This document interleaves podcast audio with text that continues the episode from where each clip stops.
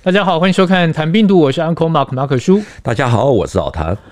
俄乌战争哦，有一些军人会被塑造成英雄。那当然，这对内对外都是有一个宣传上面的效果。那中国的古代每个朝代其实也都有那种擅长打仗的。对。那我不知道在近现代有没有所谓的战神，大家都很常用这两个字去形容。甚至比如说，我们跟时事搭一下，跟乌克兰或是苏联、俄罗斯有关的人物。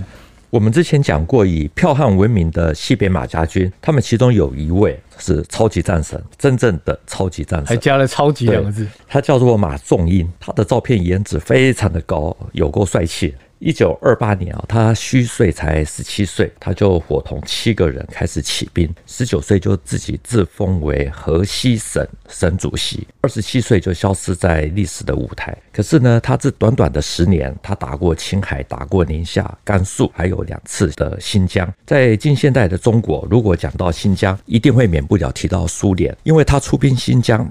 逼得那个时候的省主席甚至才引入了苏联红军来对付他。接着他体认到说，骑兵对付不了坦克大炮，特别是天上的飞机，所以决定去莫斯科学习。见过斯大林之后，被送去了红军大学进修，最后就像彗星一样，就消失在历史的舞台。马仲英，我不知道，可能有一些比较了解这段历史的网友是有听过，嗯，那我是其实比较不熟悉，但我对刚。老谭讲的有一个是很有意思，就是他十七岁，对，就其实就算是横空出世，对不对？而且只有十年的 时间，对对，他其实到一个相当高的一个高度了。他的故事最精彩的一段哦，其实就是两次出兵新疆，他作战的方式呢非常的奇特哦，我们可以讲说就是不要命，他都是纵马直奔。他的第一次入疆呢，攻城略地，他腰部中弹。结果呢，他部下冲上去准备要把他，以为他死了，要把他抢尸，抢回来。结果他突然之间又翻身上马，所有人看到全部士气大振，冲上去就是一阵猛砍，然后从此他就扬威天山。这样子一位跟苏联有密切关系的战神呢，现在台湾其实知道他的人并不多哦，所以我们就趁着这次俄乌战争，好好的来讲他。你刚刚最后讲的那段很像《三国演义》，赵子龙单骑救阿斗，然后连人带马不小心跌倒，对，然后结果呢，其实他还后来还是又站了起来，对，生龙活虎的大开杀戒。当然，《三国演义》是《三国演义》，你讲的马仲英真的有那么神勇吗？一九四九年之后，新疆末代省主席姚乐博士他来到台湾，出过了一本他的个人回忆录。这位不是博士的姚乐博士啊，他早年在新疆哈密王的王府里面工作。那个时候已经民国十几年了，皇帝都没有，可是新疆还有哈密王。新疆省主席呢，就是省政府，他们要改土归流，结果呢就引发了所谓的哈密事变啊，是发生在一九三一年。那主要的领导者是维吾尔人何加尼亚兹，在哈密王府里面工作的姚乐博士，他就悄悄的。离开了新疆，准备要去跟南京中央政府报告。他在一九三一年六月呢，从哈密走到了酒泉，遇到了刚刚到达驻地，准备也要前往新疆打天下的马仲英。马仲英就跟他说：“你去南京也没有用，因为现在才统一没有多久，南京中央不可能更换类似像金树人这种封疆大吏，还不如跟着他去新疆，他手下有一个师可以去做一番事业。”呃，姚乐博士一听啊，想想也对，反正盐水也救不了近火，再加上马仲英有一个师哈，如果没有一万，好歹也有个三千五千，所以就答应了。啊。他到了教育场啊，一看差点没有昏倒，因为原来马仲英的第三十六师士兵竟然只有四百多人。啊，对，只有四百多人。啊，下面还分成三个纵队，外加一个全部是清一色早流马的骑兵。另外呢，还有几十个妇孺啊，什么什么等等的杂役之类的，所以加一加，全部就是五百人。另外呢，他的枪支大概只有五十多条。不过呢，马仲英他这个人是天生的乐观派啊，他说。没有问题，三个月就可以打垮金树人。姚乐博士说：“新疆这么的大，也不过只只有两万的省军，也许这五百人还可以发挥一点作用，所以就只好硬着头皮跟着他重回新疆。我们把所有的人加在一起哦，五百个，然后五十把枪吧，对对不对？要去打新疆的两万省军，对，他到底哪来的自信？他就是天生的征服家。”马仲英呢，他从酒泉出发以后呢，目标是新疆东部的哈密啊。他们除了没有武器啊，事实上连粮食都不够，全程快马要十八天的路程。马仲英坚持说一定要十五天走完，结果还没有走到新星峡，就已经断粮，只好杀骆驼、杀马匹来充饥。姚乐博士说，大概是因为茫茫大漠，所以五百人的目标太小。所以新疆的省军都没有发现，那他们就趁着夜色进入新疆的隘口新兴峡，直扑哈密东郊的一个重要的据点，叫黄芦弹。那个地方呢，有军队在驻守。马仲英的他的部队虽然人数少，可是他们打起来是真的是不要命。所以那个时候呢，他们是四个纵队的四个司令就纵马先跑，其他跟上去的就是几十个有枪的，接下来就是挥舞长矛的骑兵，一阵冲锋就把数倍于他们的省军打得大败。然后这一天呢，刚好是满十五天。我觉得你刚刚讲的这段跟小说一样，是他不仅以寡敌众，对，还实现了十五天的承诺，对。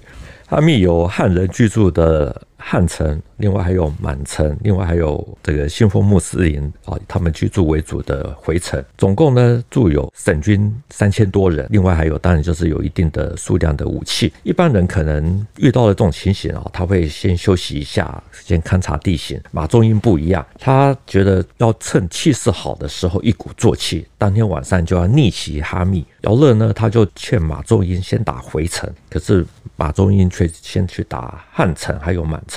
结果呢，城内的守军换枪。虽然说马仲英的部队很勇敢的冲锋哦，可是死伤累累。马仲英看几次打不下来，所以就回头打回城，一次就马到成功。我觉得他在战术上听起来是非常灵活，对，而且他知道什么时候该收，什么时候该冲。对，最神的是啊，马仲英的三十六师。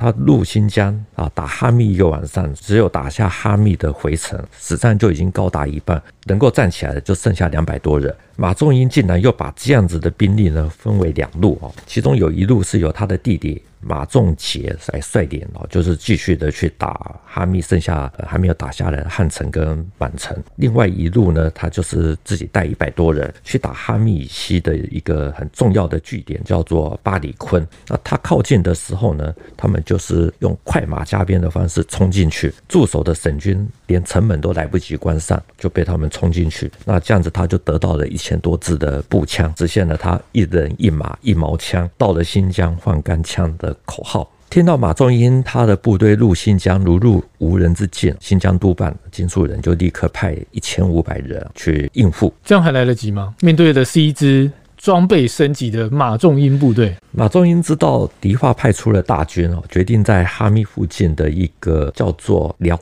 敦的一个高地，要准备去阻绝沈军。结果没想到呢，沈军的速度很快哦，已经先抢占了这个高地，而且还挖了三道的战壕。另外呢，他们还配备了德国克虏伯的大炮。马仲英他现在就只有剩下区区两百人啊，他看了一下啊，他说趁着沈军还没有完全的稳固，现在就一鼓作气给他冲上去，又直接冲了。对，他说完呢。他就是拍马，然后就直接就开始一个人就开始冲，他下面的两百多名的骑兵呢，也就开始跟着策马而行。就这个姚乐博士呢，在他的回忆录里面写说，在无垠的沙漠，两百多匹马这样子向前冲，就好像画了两百道的白线哦。你可以想见那个画面是真的是还挺壮观的。沈军发现之后呢，立刻开炮，因为马中英他们的骑兵速度很快，所以都没有被打中。这个时候呢，因为马中英他的马又特别好，跑特别快，变成他一骑绝尘，所以就战壕内的新疆一千五百多名的省军呢，就全部都端着枪来对着他。第一波因为距离比较远，所以都没有打中。可是呢，接下来马仲英在接近廖敦的，因为它是一个高地，在接近于廖敦算是半山腰，他没有躲过第二波的密集射击，结果他就身体往后一仰，在马背上晃了一下，就。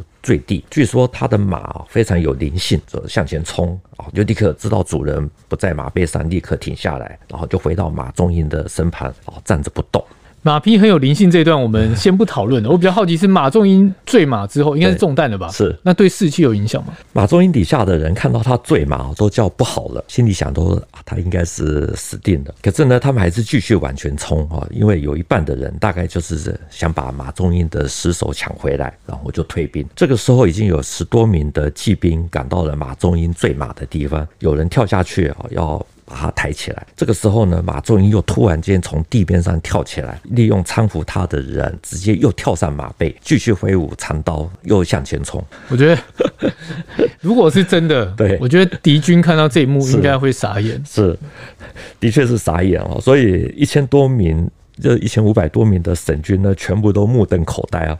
他们这样子一下没有反应过来，就短短的时间，两百多名的骑兵就冲到了他们的第一道战壕，就开始展开了厮杀肉搏。结果呢，两百多人很快的就把一千五百多名的省军杀得大败而逃，连省军的蒙古团团长都身首异处。哦，马仲英在这一战呢，得到了不少的武器哈，包括他没有的重机枪有九挺，还有克鲁伯三炮两门。这样应该算是一战成名的吧？或者我们说威震新疆。没错，真的他就是这一战，所以他就扬威天山南北。大家知道了以后都觉得说哇，真的是 太勇猛。对，不过呢，他因为这一战呢，他也受到重伤哈，再加上冬天快到。所以他就退回甘肃酒泉，可是他的那种不怕死的战斗力还有意志力啊，成为了那个时候大家都津津乐道的传奇，所以也有了之后的第二次入疆。军人之所以被称为战神哦，除了要能打，然后还有一点传奇跟神秘的色彩，就像马仲英他的腰部中弹，那还是可以翻身上马。大家不要觉得那电影里面要演起来很轻松，基本上你肚子挨一刀要做动作 要走路都是非常难的。当然。他会有这样的动作，一部分是好胜、勇敢，或者你说不怕死。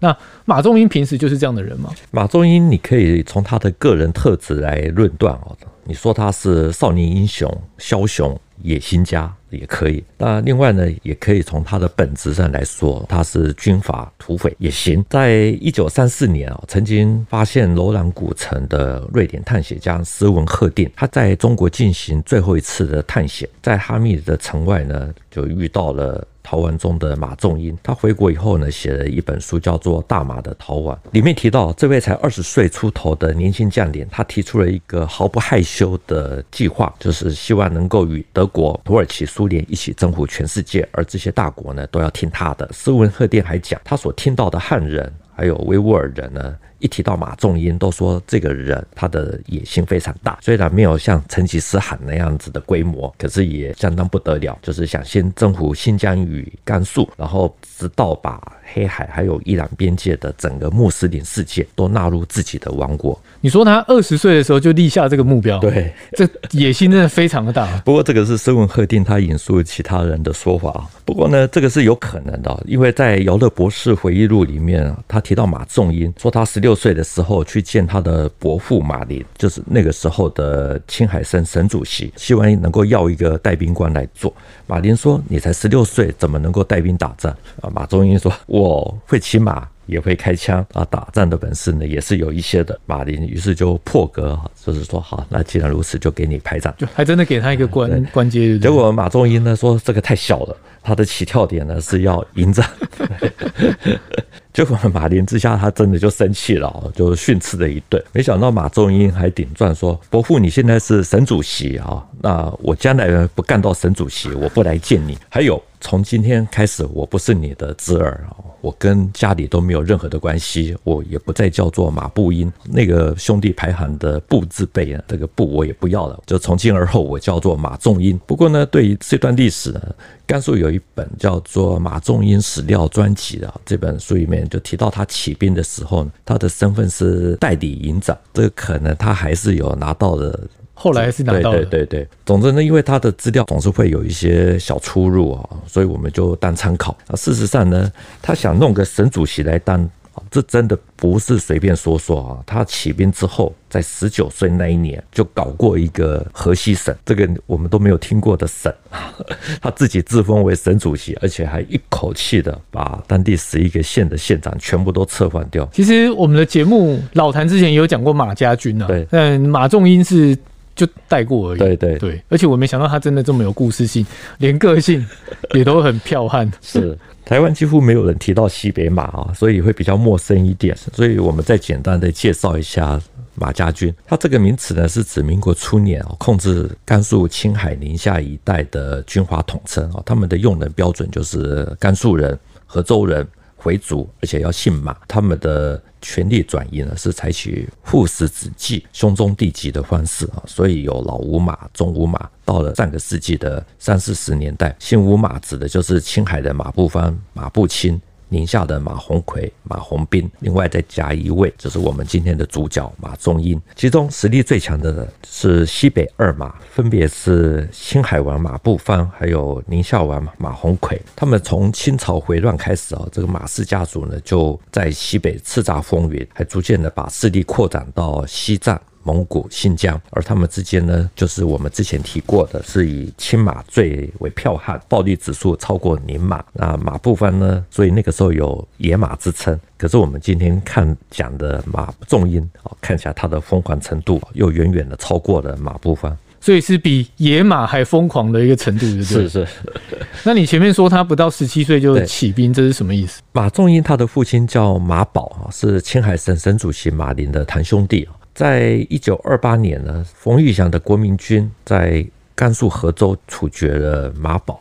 马仲英见到伯父啊，他就是不愿意给兵，让他去报仇，所以就找了六名的好朋友一起去袭击国民军的运输队，得到了一批武器之后呢，就召集甘肃合州那个地方的民众，大概有两三万人，组织了一支名字很奇特的，叫做黑虎西红军，自称为司令。因为他的年纪实在太小，所以就被称为嘎司令。西北土话呢，嘎是小的意思，也就是小司令。所以他那个时候三度围攻和州啊，死的一堆人，当然也包括了抢家劫舍啊、呃、屠城啊、种族仇杀等等啊，其实是相当的匪类。等于他前期的我们讲军旅生涯好了，其实不是不太算军军旅了，对，就比较偏激一点。是。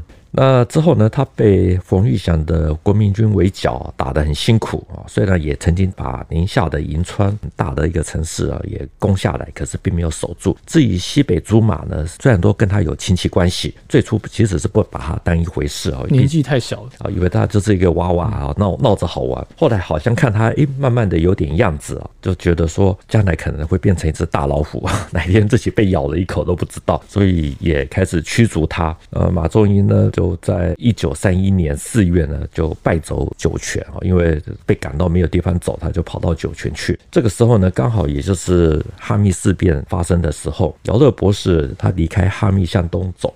啊，马仲英刚好也来到了酒泉，就双方遇到。在一九三一年的夏天，马仲英在六月的时候就第一次的入新疆，带了五百人，就是我们刚刚前面提到的那一段故事。他第一次进入新疆，打响的名号我们前面提过了嘛？是第二次进入新疆。一九三一年爆发的哈密民变呢，主要领导者是维吾尔人何加尼亚兹。马仲英呢，在姚乐博士的引导下呢，虽然取得了不错的成绩，可是因为受伤就。退回酒泉。一九三二年，新疆省省主席金树人呢，任用了日本陆军大学毕业的盛世才啊。这位盛世才呢，是后来也当了省主席。他其实是一个算是个人野心很大的一位将领，也是有很很雄心壮志。对对对，他就率军去进剿何加尼亚孜的哈密军。何加尼亚兹挡不住啊，所以又请马仲英入疆。马仲英呢，他就先派他的手下先进入新疆，分别攻占了吐鲁番啊，还有什么迪化的，就准备要打迪化。一九三三年元月，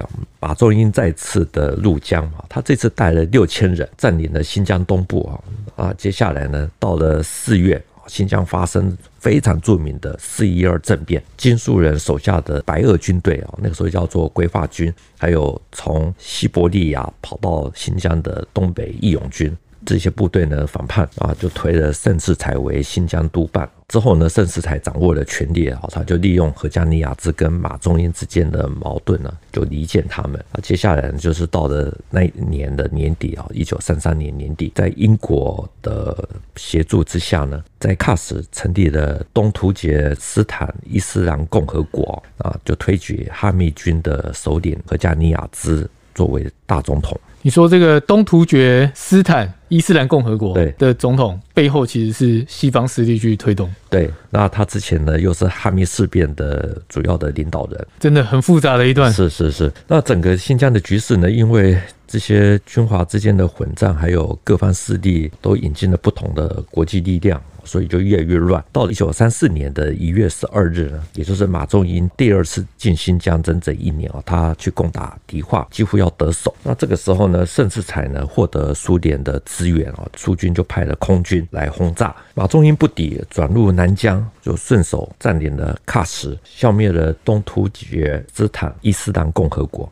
这其实有点像苏联跟英国两派势力，对，然后在中国的领土找替身来对抗，对对，其实又回到那个很动荡的近代。面对盛世才大军的节节进逼，马仲英他那个时候就开始以苏联的喀什使馆呢就联系，希望能够保存他的三十六师的实力。那在一九三四年的六月七日呢，马仲英就前往莫斯科。做学习之后，就再也没有回到中国。然后上世纪的九零年代末期呢，大陆有一位很著名的作家叫做洪科，他就根据了马仲英的一些有限的资料，写了一篇历史小说，叫做《西去的棋手》，得到了茅盾文学奖。骁勇善战，或者我们说心狠手辣的马仲英，两次入疆之后呢，去了莫斯科。然后很妙的是。后来就没有再回到中国，后来就没有他的消息。对，那是一九三四年的事情。对，那我觉得从国共的战线来看，他真的是一个很特别的支线人物。对，他其实也可以发展成一条主线。是没错。不过非常可惜，他去苏联之后。就不见了，就没有然后了。对，一九三四年七月，马仲英本来是要准备带两百多个人啊，就是主要的干部到苏联学习啊，甚至于是要学开飞机。结果呢，他在搭上的小飞机啊，在俯瞰那个新疆啊，就是喀什啊等等这些地方的时候，载着他的四名副官随行降落的时候。就已经到了苏联的境内，所以他就想想啊，反正既然都要去，那直接就往莫斯科去了。那马仲英最后的结局的说法有非常的多种啊，就是包括在苏联的大清洗中被斯大林给杀害了。第二个就是本来就喜欢奔驰快感的他呢，在苏联学习驾驶飞机的时候逝世。另外第三个就是他去援助西班牙内战就牺牲了。第四个是在苏联对抗纳粹德国啊，也就是苏联的卫国。战争的时候，他牺牲。第五个就是他娶了斯大林的女儿，从此隐姓埋名。总之呢，这些说法大概是以第一种啊，就是在大清洗中这个遇害比较多人哦，倾向于这个看法。那虽然说有关于马仲英的资料不是那么的多，不过呢，台湾有一本书是曾经在新疆作战过的将军，叫做郭启，他出了一本叫做《黄沙碧血战新疆》，里面收录了一篇马仲英魂断莫斯科，对马仲英前往苏联以及后来的一些死法的传说呢，有一些不同的说法。当然，马仲英的结局五个啦，对，但最后一个是比较电影一点的，娶了史德 娶了史达林的女人，然后隐姓埋名。但电影的情节通常不会在真实生活中发生，所以你说第一个其实是照历史的脉络去分析是最有可能的。对。马仲英魂断莫斯科这篇文章说，马仲英他在进攻迪化失败之后呢，就退往南疆。由于英国人呢稍早在喀什扶植了东土，所以马仲英就派人与东土联系，说以前何加尼亚兹还要听我的啊，现在这个他做的总统，这个总统的位置给我来做，他想要称霸南疆。那英国人认为呢？马中英是甘肃人，而且是回民，不是新疆的维吾尔人，不能坐这个位置。可是对马中英来讲哦，英国人是狗咬吕洞宾，我来当东土的大总统哦，是给你面子，的你们还不接受。一怒之下呢，就挥军喀什，剿灭了刚刚才成立的东土。史大林呢，他知道了马仲英消灭了东土之后呢，非常的高兴，因为等于可以打击英国在这边的势力，于是就命令苏联驻喀什领事馆呢去拉拢马仲英。但这一段有点逻辑上，我要厘清一下，因为你刚刚说盛世才为了要对付马仲英，他其实引进了苏军的协助嘛。对对。那为什么史大林这时候还要再去拉拢马仲英呢？当时在新疆，史大林的确是扶植盛世才啊，可是呢，他也想要给自己准备一个备胎啊，万一盛世才哪天。不听话的时候可以替换。马仲英虽然年轻哦，他在新疆缴获了三四年啊，也很清楚，就是要掌握新疆，一定要有苏联的背后支持。更何况他也看到了苏联的坦克哦、大炮，虽然说很厉害，可是更可怕的是什么？他们的空军从空中的威胁哦更可怕。所以他也同意尽快去莫斯科要去见斯大林。虽然英国后来也同意支持马仲英啊，可是马仲英他的个性是这样，就是好马不吃回头草，比较直率一点。对对，就是直线进行他所要做的事，所以就不接受英国他所后来提出来的条件。他就决定要跟史达林打天下。对，当史达林在莫斯科见到马仲英的时候呢，据说也是大吃一惊啊，因为他没想到说马仲英看起来就只是一个大男孩，这样子的一个人呢，竟然已经在马背上面驰骋了六七年啊，打出了一片自己的天地。那所以呢，他觉得说这个人要好好的培养。啊，一定可以成为有用之才，于是就安排他去红军大学学习，同时还要人转告说，将来学成之后呢，可以出任新疆的军政长官，啊，或者伊斯兰国王也可以。等于斯大林要栽培他，是对不对？那他同意吗？马仲英他一方面现在是人在别人家的屋檐下，所以也只能低头。那另外一方面，他自己也觉得说他的学历太低，他的对手啊是盛世才。人家是日本陆军大学毕业的，所以自己怎么能够输人家呢？也觉得自己应该要好好的学习一下。我觉得单就这一段来讲啊，他为了实现目标，他其实是愿意去做一些妥协，个性非常的好强。对，苏联红军大学的学制呢是四年啊，他在第一学年结束的时候，马仲英得到的私下考评是在军事学业方面呢有很大的进步，可是他的宗教信仰却非常的顽固。人家观察的结果是，每天一天五次要，就是穆斯林必须要向呃麦加的方向朝拜，都不间断，所以是一个非常虔诚的教徒。这篇文章说，斯大林常常说，一个回回不算回，两个回回半个回。三个回回才成回啊！因为马仲英身边有三四个副官，必须要设法减少，才能够去改变他的思想啊，甚至也是宗教态度。所以趁着说马仲英有怀念他的部队的时候，苏联的有关人员呢就说：“哎，你可以派一个人回去新疆探视，顺便慰问他们，来去都可以搭乘飞机。”如此这般呢，马仲英在第一学年结束的时候，就派了马仲英的参谋，第二年又派了他的副官，第三年就是他的勤务人员。反正就这样子一次一次的都有去无回，马中英就最后就身边就只剩下他自己。但是呢，他在莫斯科的学习，其实呢，他的部队又通通都很知道到底进度如何啊，状况如何。到了一九三八年夏天，马仲英在红军大学即将要毕业，斯大林就托人传话说，如果做到三件事，可以回中国。第一件就是参加国际共产组织，成为共产党员。那第二件就是脱离回教信仰，作为伪回教徒。第三是回新疆做伊斯兰国王，不能当新疆省督办。那这三个条件他都有答应吗？马仲英他知道以后呢，就一口回绝了斯大林。他说他没办法接受，他可以当新疆督办，可是不能够当新疆伊斯兰国王。啊，因为他是中华民国的国民，不能做叛徒，还有民族罪人。斯大林看马中英这样子如此的顽固，不是将来适合放在新疆的人选。如果让他回河西走廊的话，将来也会是心腹大患，所以后来就把他给解决掉。这是主要的说法。所以是因为他拒绝了斯大林，所以惹来杀机哦。对。这段很复杂。一九三七年卢沟桥事变爆发以后呢，国际之间大家其实基本上就是出嘴炮，只有苏联实际军援中国。他们以军需物资需要保护为由，就苏联红八团，也就是红军第八军团，在一九三八年初呢，就进驻了新疆东部的大门哈密，变相保卫了盛世才他的政权啊，使得国军没办法西进。那这些都安排好了以后呢，盛世才就在八月的下旬，以要去。莫斯科就医为名，秘密的前往莫斯科。斯大林呢，确定了盛世才加入了联共。有一种说法，就是说盛世才这个时候也对斯大林说，希望他的最大对手马仲英能够啊从此不在人间。于是双方达成了共识，那斯大林就决定下令说，秘密的处死马仲英。啊，至于在哪里死，怎么死法，其实到现在为止都是一个谜。所以他真的是一个很悲剧的一号人物了。马仲英其实他从刚刚起兵开始哈，的确是造成生灵涂炭哦。不过呢，的确是一个非常虔诚的穆斯林哦，生活上其实是很简朴，也没有传出什么任何的不良嗜好。他最大的弱点其实就是少年不读书，部队里他的参谋智囊太少，斗不过野心和他一样大的盛世才。那对于盛世才来说呢，他后来倒向南京中央，所以他一定也要合理化。为什么他当年会把苏联红军引进新疆？那他的理由就是说，这个样子才能够去消灭与日本军阀有联系的马仲英，粉碎马仲英在新疆建立回教国的企图。那他这样子做是不得已的做法。所以马仲英真的跟日本人有勾结吗？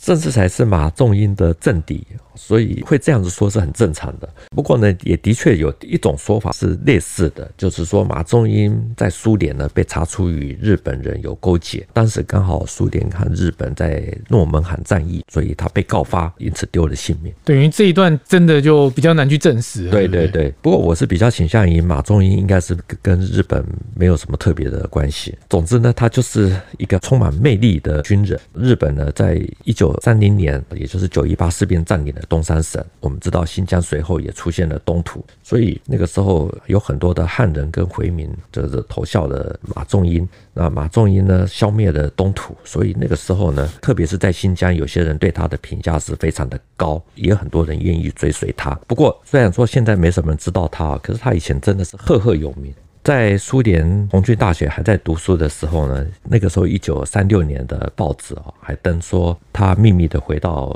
北平啊，有人冒充他的代表来行骗，被骗的人还真的非常的多。这一集讲到少年战神马仲英，当然他成为战神的过程，我们去放大检视是有很多有争议的地方啊。那我个人会觉得很有意思，是他年少轻狂，很勇猛。但他知道自己的目标是，然后到达一定的阶段之后，他还知道他要去读书，才能够更上一层楼。对，那他也去了。